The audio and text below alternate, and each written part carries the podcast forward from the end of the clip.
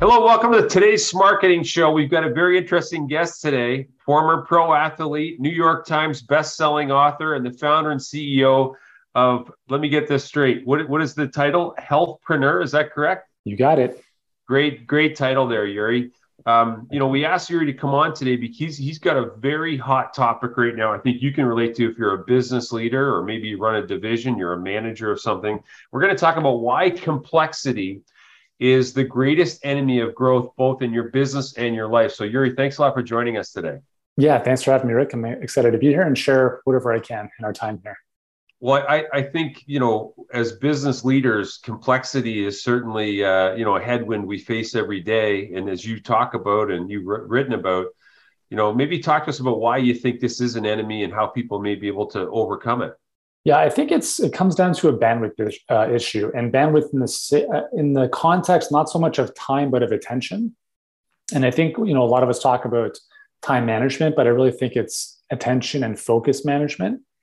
And again, everyone's in a bit of a different situation. So if you're like a solopreneur versus someone with a big team, what you're doing with your time and attention obviously is going to vary. But I think in general, the less we do, the better we can do at that thing. So if we try, it's like trying to be a jack of all trades, we end up being a master of none.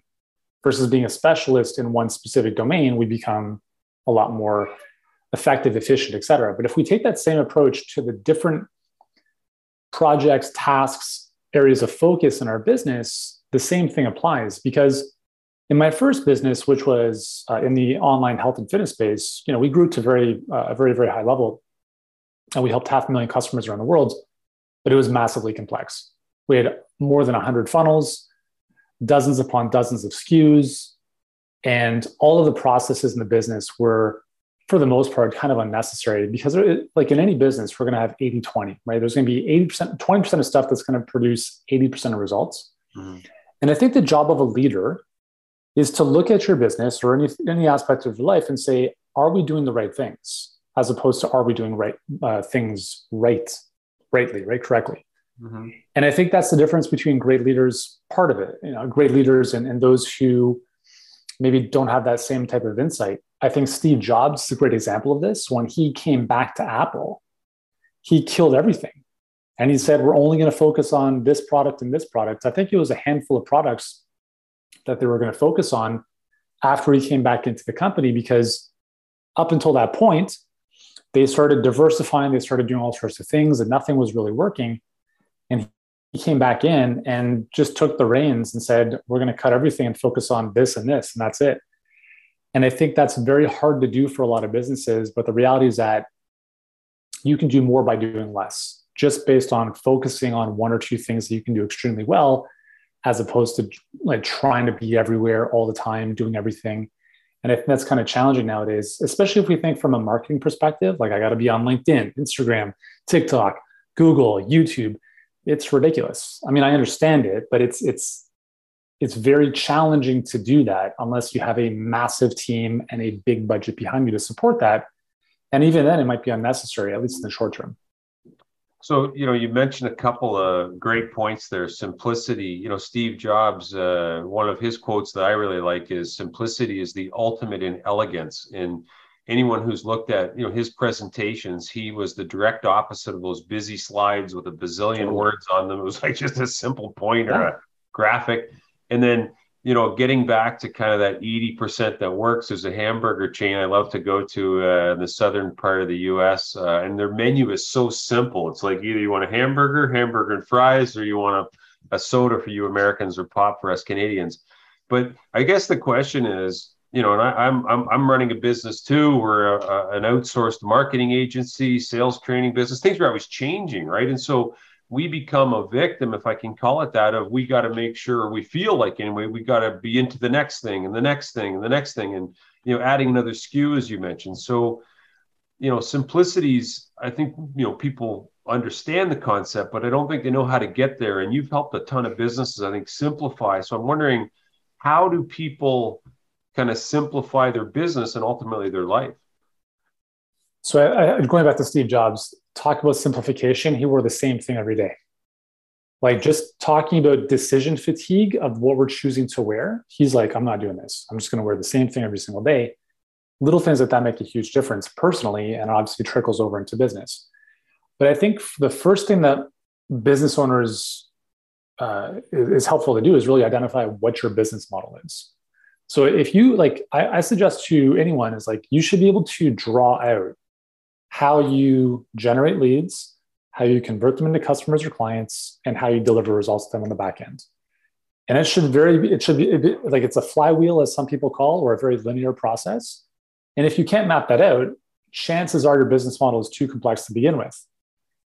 And it's a good exercise to really think through because number one, I don't think a lot of times we really think about that. So just the fact that we're thinking about it forces us to articulate it. And then as we're doing that, we might be like, man, I don't even know what I'm doing here, where I have so many things on the front end or all these different things on the back end. And I don't know if I have a business model. Like a lot of, I mean, our clients are health professionals. So I, I say that a lot of them, especially in a clinical setting, brick and mortar, become successful in spite of themselves because their business model is I lease space, people walk down the street and walk in. Mm-hmm. That's not a business model in no. my mind, right? Yeah. So when you start to identify that, you're like, well, how do I simplify that?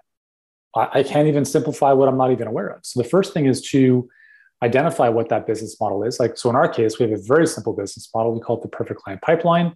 It's a traffic source. In our case, it's Facebook ads, comes into a webinar, an online presentation that does most of the selling, if you will, or the pre indoctrination. From there, we invite the right people to book in a, a call with one of our enrollment coaches. And if there's a mutual fit, we move them to the next step, which is to enroll with us. How we deliver results to them is exactly our own business model. So we actually teach our clients the very four step model I just mentioned to you. We do nothing else with them. There's no like post on TikTok and post on Instagram. It's like you're going to dial these four steps in, and there's tiny little nuances to make it all work. And I think where a lot of businesses go wrong is by spreading themselves too wide, they're not able to go deep and focus vertically to really master those nuances because in my experience, and I've been doing this now for close to 20 years, it, success in business, it's not about doing new. It's not about introducing new stuff all the time. It's about doing more and doing better. So, more of the same stuff that's working, and then constantly making small improvements to that business model or that flywheel so that it becomes a little bit more efficient, a little bit more effective. And that's how you build a great business. So, first step is to identify the business model. If you don't know what that is, that's okay and then do your best to clarify what that looks like. And then from there, you look at, well, what is, where's the fat on here? Do we really have to do this or can we get rid of it? We hmm. killed two product lines coaching offers uh, two years ago because we realized number one, they were not congruent with our philosophy. And number two, in one case, uh, we just realized we weren't in a position to deliver the results that we wanted to for our clients. And so we looked at how much time and energy it was taking for our team to deliver at least on one of these. And we're like this is the juice is just not worth the squeeze. Mm-hmm. and if you're still stuck on that just look at your p&l look at where the revenue is coming from. Where you know what are the costs of goods sold in various product deliverings if you will. Mm-hmm. and you'll notice that most of your revenue is going to come from one or two sources and everything else is just there. And you have to ask yourself if i got rid of this stuff would it free up my time would it allow me to focus more of my energy on the few things that are working and if the answer is yes then it's just about making a decision to do that if that's the direction you want to go. So you're a couple great points I think you made there, uh, challenging people to write down kind of their, if I can call it their inbound pipeline or their, you know, prospect, how they, you know, source prospects. Mm-hmm. And I thought your model was really good. And I don't think in our B2B space that we work in with a lot of technology resellers, enough people use it. And you talked about, could you just review that? You use Facebook, then you go to, could you review kind of how that works? Yeah, so it's a four-step process. So it's a Facebook.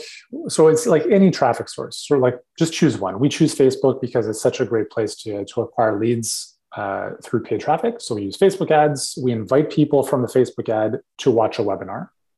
Especially in a B2B space, I think it's a great opportunity to really educate your market about how your solution is different than what they might have experienced. So it reduces the the better you market the less you have to sell so this whole pipeline is built to really educate and market your audience to the point where the select few are like this makes a lot of sense i want to speak with you guys So it's Facebook ad, webinar. The webinar filters away tire kickers and prospects who are not a good fit, moves the select few who are a good fit to fill out an application, or maybe in your case, book a demo.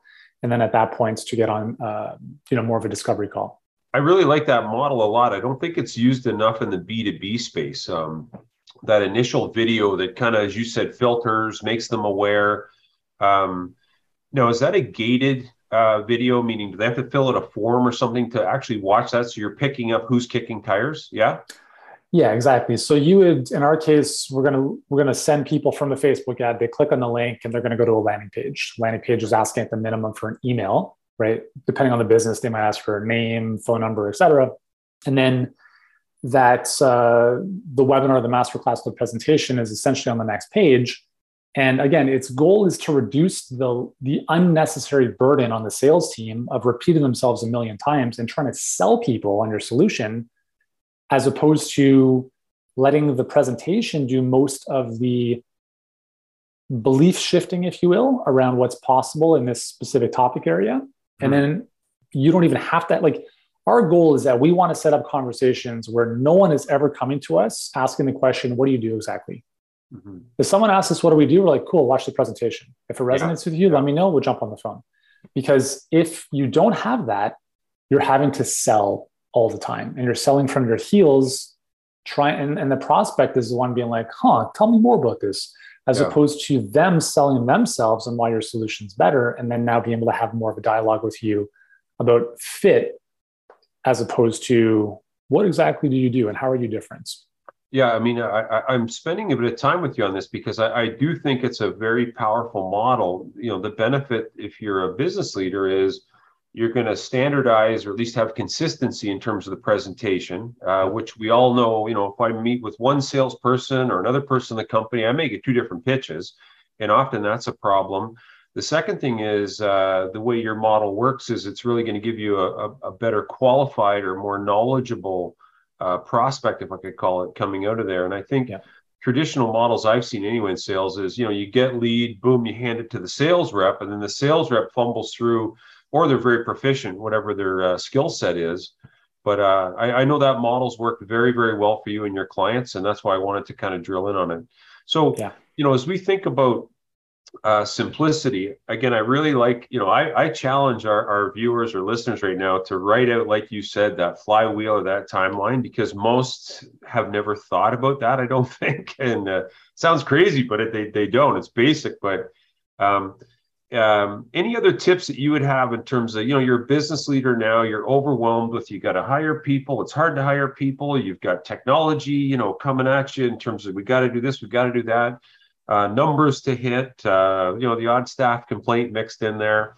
Um, is there a model that you have for that type of simplification? Yeah, so it relates back to the business model because when you have a clearly defined business model, it almost becomes like a hose. And if you're gardening or you know hosing your garden, you make these kinks in the hose that block flow of water. So it's the same thing in business. When you when you've identified what that uh, that timeline of that process looks like, then you can start to, with the support of data, which is very important, is you can know exactly where the kinks in the hose are. So in our type of model, it becomes very simple. It's I'm not getting enough leads. So cool, that's great. Let's look at the data. What are you paying for a lead from Facebook? Oh, you're paying 100 bucks. What do you think the issue is? Well, the messaging sucks. We fix the messaging. All right, so you're getting leads coming in, they're watching the master class, but not enough people are booking calls. Mm-hmm. All right. Well, why do you think that is? Well, let's have a look at the webinar. It could be the messaging on the front end to begin with. Uh, so it become it helps you identify where the issues are in your business, and then you can go and attack them with all of your energy until you've unkinked the hose at that point. When you unkink the hose here, flow comes through, yep. and then like with anything else, there will be some more constraints or yep. the next constraint further down the hose. And so it's about identifying where those constraints are. And I think being able to identify the single most important constraint in your business is very, very important because the decisions you make in terms of your strategic planning, right? Like, hey, we're going to do all this stuff. Well, what if you did none of that stuff and you just identified the one bottleneck in your business and you put all of your focus on fixing that? Mm-hmm. It would have a huge impact. So, first and foremost, is uh, and, I, and again, like I think this is easier the longer you've been in business because you have more experience seeing this stuff, or at least work with someone who has the experience who can show you some of it. But if someone thinks their bottleneck is lead generation, that's the umbrella. But what is the real bottleneck that's causing lead gen to be low? Mm-hmm. Right. Or it's like, hey, I want more traffic to my site or to my offer. It's like, well, if you have a traffic problem, you really have a conversion problem. Mm-hmm. Because if you didn't have a conversion problem, you can drive as much traffic as you want. Mm-hmm. And so I think being able to identify the number one constraint in any moment and then being able to address it, solve it, mm-hmm. is the most important piece of business growth. Mm-hmm. And obviously, in, and obviously, in terms of strategic planning and, and what you're going to focus your attention on to simplify your business.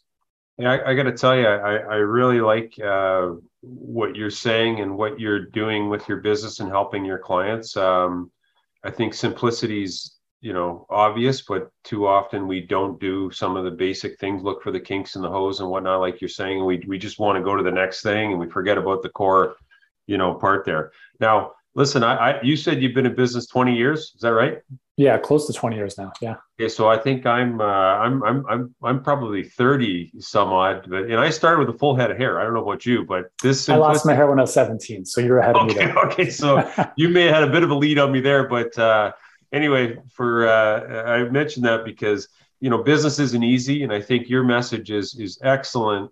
You know, for us to rethink what we're doing right now and focus on the priorities and simplify. So I just want to say thanks so much for uh, joining. Listen, if someone wants to follow you or engage with you or whatever, what would you suggest there, Yuri? The best place is Instagram. That's where I'm most interactive with our audience. Uh, I'm at healthpreneur on Instagram. So you can follow me there. Hit me up in the DMs if you want and I'm always posting just I think useful stuff. So that's probably the best place. Awesome. I've enjoyed your posts and uh, thank you very much for joining us today on the Smarketing Show. Good job, buddy. Thank you. Thanks for joining us for this episode of the Smarketing Show. If you enjoyed today's show, please like, share, and subscribe to get the latest B2B insights to help you market and sell to win.